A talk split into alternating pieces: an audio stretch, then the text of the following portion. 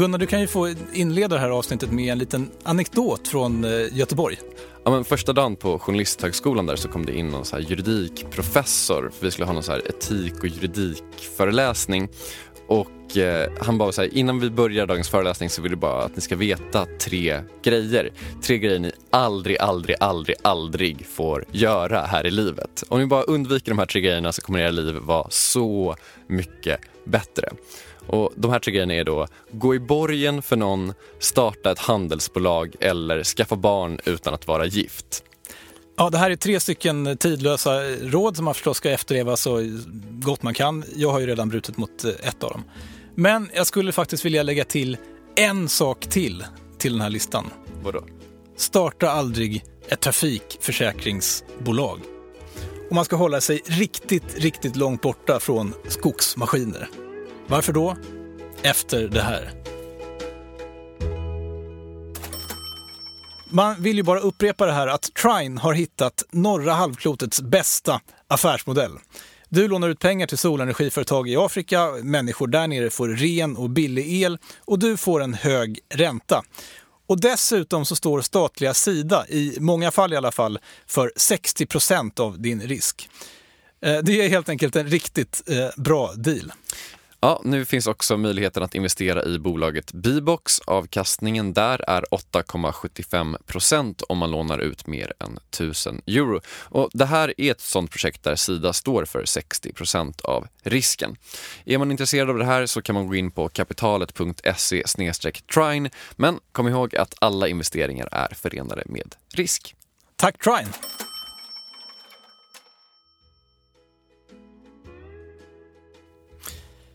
Okej, jag kan inte uttrycka det här på något eh, annat sätt. Men den här veckan så handlar kapitalet om skadeförsäkringar. Mm. Jag är ledsen att säga det Jakob, men det låter verkligen jättetråkigt. Ja, eh, det kan man tycka. Men bakgrunden är att vi faktiskt har ett jätteintressant program eh, på gång eh, om just försäkringar, men som inte publiceras förrän i höst.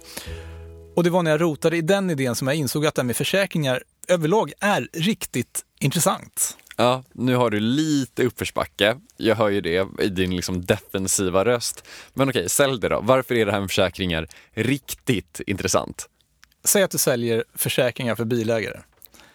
Alla som äger en bil och som är någorlunda riskaverta, som vi människor i regel är, eh, har någon form av bilförsäkring. Så den här marknaden är jättestor. Men konsumenterna gillar också låga priser och kommer troligtvis föredra en billig försäkring framför en dyr. Troligtvis. Så där har vi ett dilemma. Du måste erbjuda ett pris som inte är för högt, för då får du inga kunder. Men tyvärr så kommer också en del av de kunder som du trots allt får att eh, krocka med bilen och sen stå där och be dig om pengar. Och ber de dig om för mycket pengar så är du körd. Okej, så det här dilemmat som alltså måste vara försäkringstjänstemännens stora magnum opus dilemma, det är alltså att ditt jobb är inte bara att inte sätta ett för högt pris, utan samtidigt ett tillräckligt högt pris så att du kan betala för alla skador. Exakt, och det är det här som gör eh, det här ämnet så intressant. För hur gör man det? Ja, det måste ju vara supersvårt. För, säg att du jobbar med försäkringar, då är ditt jobb i princip att betta på hur många typ, stenskott som svenskarna får under nästa år och sen erbjuda marknaden tillräckligt bra odds för att någon nappar. Det, det är ju ganska mycket samma eh, matematiska modeller. Alltså med, med eh, sannolikheter och, och, risker och eh, allt det där. Det, det är ungefär samma principer. Ja, den här veckan tänkte vi alltså titta in i världens kanske största kasinon, försäkringsbolagen, i hopp om att få åtminstone en liten aning om vad som händer där på insidan. Du lyssnar på Kapitalet, en podd om ekonomi med mig, Gunnar Harjus. Och med mig, Jakob Bursell.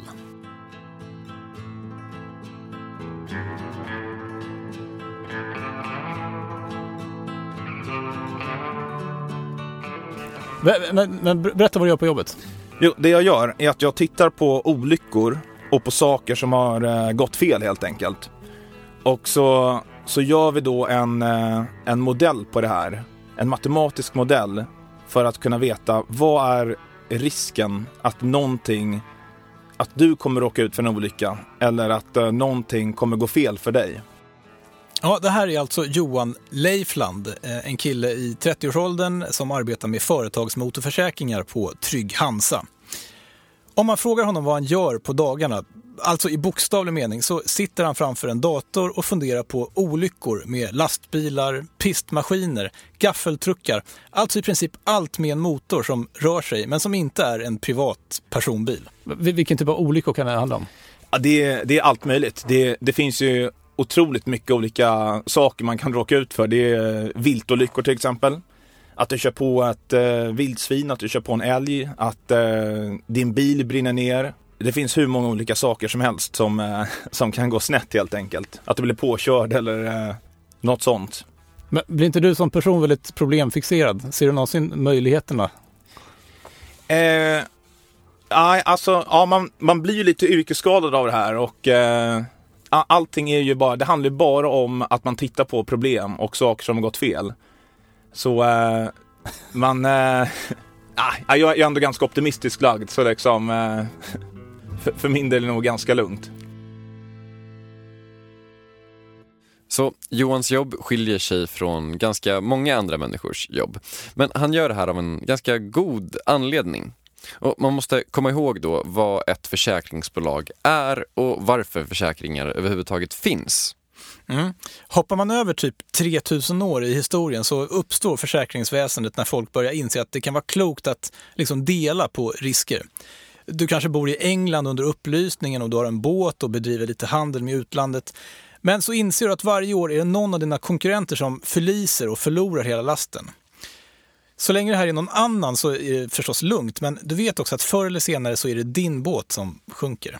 Och det är ungefär här som det moderna försäkringsväsendet uppstår.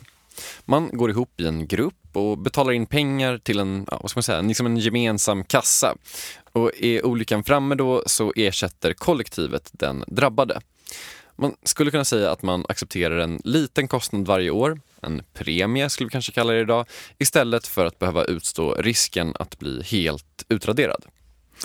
Det här innebär att det finns tre viktiga delar i ett försäkringsbolags räkenskaper. Du har premieintäkter, alltså pengarna som du får in från kunderna. Du har driftskostnader, eh, alltså personal och sånt. Och så har du skadekostnader, alltså pengar som du betalar ut till kunderna när det har gått åt skogen. Och Det är alltså här någonstans som man kan börja tänka på ett försäkringsbolag som just ett spelbolag eller ett kasino som du pratade om tidigare.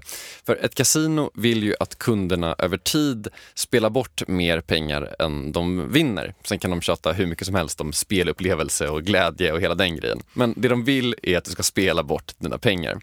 Och Det är såklart därför som de har 37 nummer på rouletten men betalar ut 36 gånger pengarna om någon vinner. Det är, skulle man man kunna säga, en idiotsäker affärsidé. Ja, men problemet med just försäkringar dock är att det inte finns några teoretiska, eleganta, liksom tillrättalagda odds som kasinot har. Det här är mer som en bookmaker på galoppen.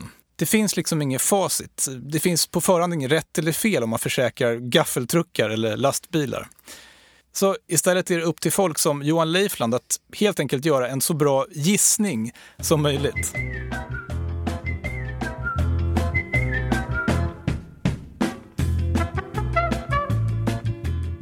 Vi kommer snart få höra hur Johan Leifland på Trygg-Hansa gör för att lista ut hur stor risken är att du ska få ett stenskott i vindrutan nästa år. Men försäkringsindustrin existerade faktiskt innan Johan Leifland och persondatorn. När Erik Elvers började i branschen i slutet av 60-talet så var omständigheterna lite annorlunda. Då fanns ju inte persondatorer utan det var stordatorer man, man körde. Och eh, sen man skrev ett program, man skrev det på ett stansunderlag eller på, ett, eh, på en blankett och lämnade ner till hålkortsstansen. Och sen när då, det satt eh, det var bara damer och stansade hålkort. Och sen gick man upp så då så att kortbunten och kollade såg vettigt ut. Sen gick man ner till eh, datatjänst eller systemtjänst och lämnade in kortbunten genom en så lucka i väggen. Och sen kördes det och efter några timmar så kom det upp en äldre man med så här, resultatet i form av en papperslista. Erik Elvers är idag dryga 70 år och har jobbat i försäkringsindustrin i nästan ett halvt sekel. Hans första uppdrag sommaren 1969 gick ut på att spela upp 200 000 års hypotetisk utveckling i ett hemmasnickrat dataprogram i hopp om att kunna se vad som skulle hända med Skandias pengar när flygolyckor började inträffa med olika tidsintervall. Och syftet var alltså att hitta rätt pris på Skandias flygförsäkringar. Eh, det som man ska, vill täcka med sin premie det är eh, skadekostnader och omkostnader. Och skadekostnad per försäkring brukar man kalla för riskpremie. Eh, och eh, den är helt enkelt produkten utav skadefrekvens, alltså hur många skador är det i genomsnitt på, på en försäkring under ett år. Det kanske är tre, skadefrekvens 3 procent till exempel. Det är alltså av 100 försäkringar så drabbas tre stycken utav skadan. Eh, och, så att det är den ena komponenten skadefrekvens och den andra är medelskada. Hur mycket så kostar en skada i genomsnitt? Multiplicerar man ihop de båda begreppen då får man vad är skadekostnaden för en försäkring under ett år. Och Det är alltså det här som är hemligheten i sin allra enklaste form. För att sätta priset på en försäkring så tittar man på tidigare olyckor och beräknar hur mycket de har kostat i genomsnitt. Sen tittar man på hur ofta de inträffar och om man sen multiplicerar de här talen med varandra så får man premien, alltså priset som åtminstone i teorin skulle täcka skadorna. Problemet, eh, för det finns då ett stort problem, det är de här olyckorna. Dels så behöver man ju faktiskt olyckor att studera, vilket man kanske inte har om man vill starta ett nytt försäkringsbolag. Men det är ju inte nödvändigtvis så att olyckorna som just du har tillgång till är helt representativa för verkligheten och det som kommer hända i framtiden. Och här finns något av en vedertagen sanning i skadeförsäkringsindustrin. Djurförsäkringar, menar Erik Elvers, är ett enkelt område. För storleken på kundernas anspråk, de spretar liksom inte så mycket. Det är ganska lätt att förutspå kostnaderna. Hemförsäkringar är lite krångligare, men notoriskt svårt, menar Erik Elvers, är trafikförsäkringar. Eh, och just trafikförsäkring är en gren där det kan bli väldigt stora skador och har en stor mängd med små skador, små krockar och säga, väldigt säga, lätta personskador och så vidare. Men sen så kommer de här så då fruktansvärt svåra skadorna. Alltså personskador kan ju kosta många, faktiskt tiotals miljoner. Och den allra största trafikskadan som har varit i Sverige eh, inträffade för några år sedan och det var skogsbranden i Västmanland. Det var en skogsmaskin som var ute med markberedning och eh, höll på och det var torrt och det var blåsigt och den hade metallstänger som den rotade i jorden med så att det blev gnistbildning. Och så tog eh, skogen eld och det kostade ungefär 470 miljoner. 470 miljoner kronor i ersättning på en trafikförsäkring. Ja, det var nog inte vad Länsförsäkringar hade räknat på när de tog den här risken. Vi har varit i kontakt med bolaget som dock inte vill medverka i en intervju och berätta vad som hände. Men det här belyser hur som helst en av industrins klassiska utmaningar. Om man underskattar risken att kunderna råkar ut för skador så sätter man också priset för lågt. Då blir kunderna glada och tecknar många försäkringar. Men sen så börjar det inträffa olyckor som man inte hade förutsett. Typ att skogsmaskiner också kan orsaka enorma bränder. Men då är det ju för sent för bolaget att höja premien. I branschen så kallar man det här för moturval och det är skälet till att Johan Leifland på Trygg Hansa måste veta vilka bilar som är poppis att stjäla just nu. Och vilka de bilarna är, det avslöjar Johan Leifland efter det här. Kapitalet sponsras av Tessin, plattformen där man kan få en riktigt schysst avkastning genom att investera direkt i fastighetsprojekt. Tessin har ju skaffat sig en rätt unik position och har blivit på ganska kort tid en av Europas största crowdfundingplattformar och dessutom ett lönsamt eh, företag. Läs på om riskerna bara, men stort tack till Tessin. Vet du då vilka bilar som är populära att sno för tillfället? Ja, ja, absolut. Det är BMW. Jag pratade med en snubbe, han har på, vad var det, ett halvår hade han blivit av med, han har fått hela inredningen snodd i sin BMW tre gånger. så han har snott alla säten och ratten och allting. Så hans bil, han, har liksom promenerat ut sin bil tre gånger på ett halvår och sett att hela bilen varit tom för någon har snott hela inredningen. Risken att göra ett moturval är också det som gör att Johan Leifland måste sitta och tänka på de här olyckorna hela dagarna. För så snart den faktiska risken ökar mer än själva försäkringspriset om det plötsligt blir poppis att sno inredningen i tyska bilar, då måste försäkringsbolaget höja sina priser. Och det är också av det här skälet som Johan Leifland samlar in enorma mängder data från offentliga register och olyckor för att kunna ha ett aktuellt underlag. Om vi tar då till exempel, om vi tar då motor på bilar. Då är det ålder, man får inte, man får inte prissätta på kön. Även fast det är en jättestor eh, faktor. Men det är ålder, körsträcka, var man bor någonstans, vad för typ av bil man har, vad är effekten, vad väger bilen? Eh... Karosstyp, längden på bilen, drivmedel, om du bor i villa eller lägenhet. För det spelar tydligen roll hur man parkerar, såklart. Ja, Johan kom inte på alla parametrar under intervjun så vi bad honom eh, mejla över en hel lista eh, med grejer som han måste stoppa in i sina modeller. När sen en kund kommer till Trygg-Hansa och vill teckna en ny försäkring så jämförs eh, kundens egenskaper med de egenskaper i databasen som kan förknippas med alla de här olika olyckstyperna. Man ska helt enkelt räkna ut hur troligt det är att just du råkar ut för en viss typ av olycka. Säg till exempel att du ska teckna en försäkring. Då kommer den hämta upp all information om dig. Och så åker den här igenom modellen och så ser man så här, ja men du är, eh, du bor i Stockholm, då höjs kanske risken för att eh, bilen ska bli stulen. Eh, fast eh, viltolycksrisken minskar lite. Eh, och så går man igenom alla argument på alla olika typer av eh, risker och olyckor som kan ske. Och till slut spottar den här ut då ett pris.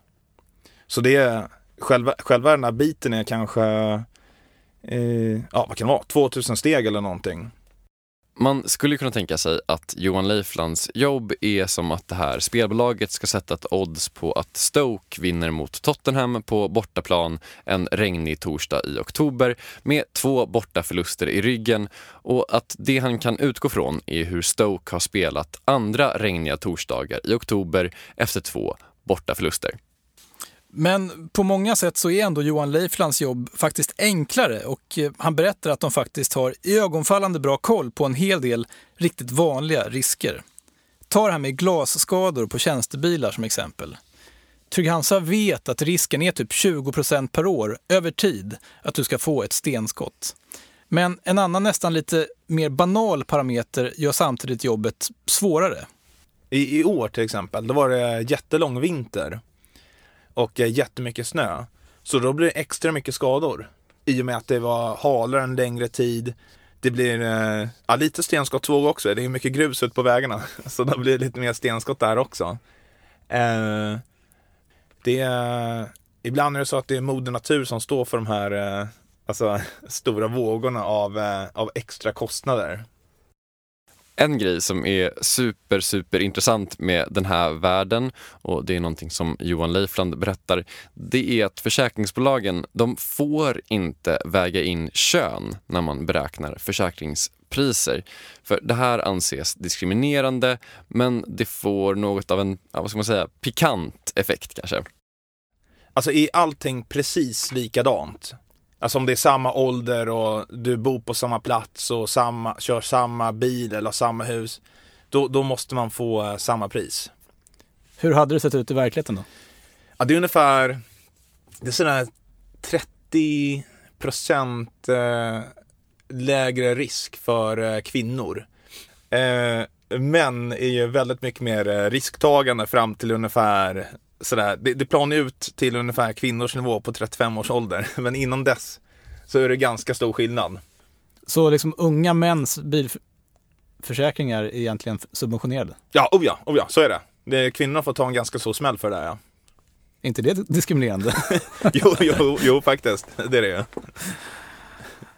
Alltså, jag vill bara säga att det är sjukt att det är 30 procent skillnad. inte det supermycket? Hur bra kör du? Jag är en helt okej bilförare. Jag kör så otroligt sällan också. Sen finns det en till grej som jag verkligen fastnade för. En bit in i intervjuerna med Johan och Erik så var min enda tanke att jag måste springa och köpa aktier i ett sjukt stort försäkringsbolag. För om försäkringskunderna är priskänsliga, vilket de uppenbarligen är, och enda chansen att sätta bra priser är att ha tillgång till mycket olycksdata som är liksom en privat egendom, då måste man ju ha varit i branschen jättelänge för att kunna lyckas. Det är ett fullständigt moment 22. Det blir liksom omöjligt att kunna konkurrera sig in i försäkringsbranschen. Men sen sa Johan Leifland någonting som gjorde att det inte var lika säker längre. Eh, definitivt, det är en jättestor fördel att eh, alltså ha den här informationen. Men, men sen är det också så att eh, alltså i och med att eh, marknaden och eh, världen förändras så pass mycket så blir ju ibland eh, den här datan ganska gammal eller eh, den blir liksom inte representabel längre. Så ungefär, man, man kan ungefär säga att om man vill titta tillbaka på eh, de, alla olyckor man har för att skatta ett pris, då går man bara tio år tillbaka i tiden. För allt annat säger man är, det, det, det, ser, det är för eh, gammalt helt enkelt. Men okej, okay, jag måste ju bara fråga, om man liksom utesluter all data som är tio år gammal, är det verkligen då en så sjukt dålig idé att starta trafikförsäkringsbolag? Alltså till och med Erik Elvers säger att det är otroligt svårt att eh, slå sig in i branschen. Och i synnerhet i trafikskadebranschen. Och det finns exempel på bolag som bara under de 10-15 senaste åren har försökt och liksom misslyckats och eh, i princip gått under för att de inte haft tillräckligt bra data. Mm, Okej, okay, men då lägger jag till det här på min lista då. Så skaffa aldrig barn utan att vara gift, gå aldrig i borgen för någon, starta aldrig ett handelsbolag och starta aldrig ett trafikförsäkringsbolag. Och med det så är kapitalet slut för den här veckan. Hej då. Hej då.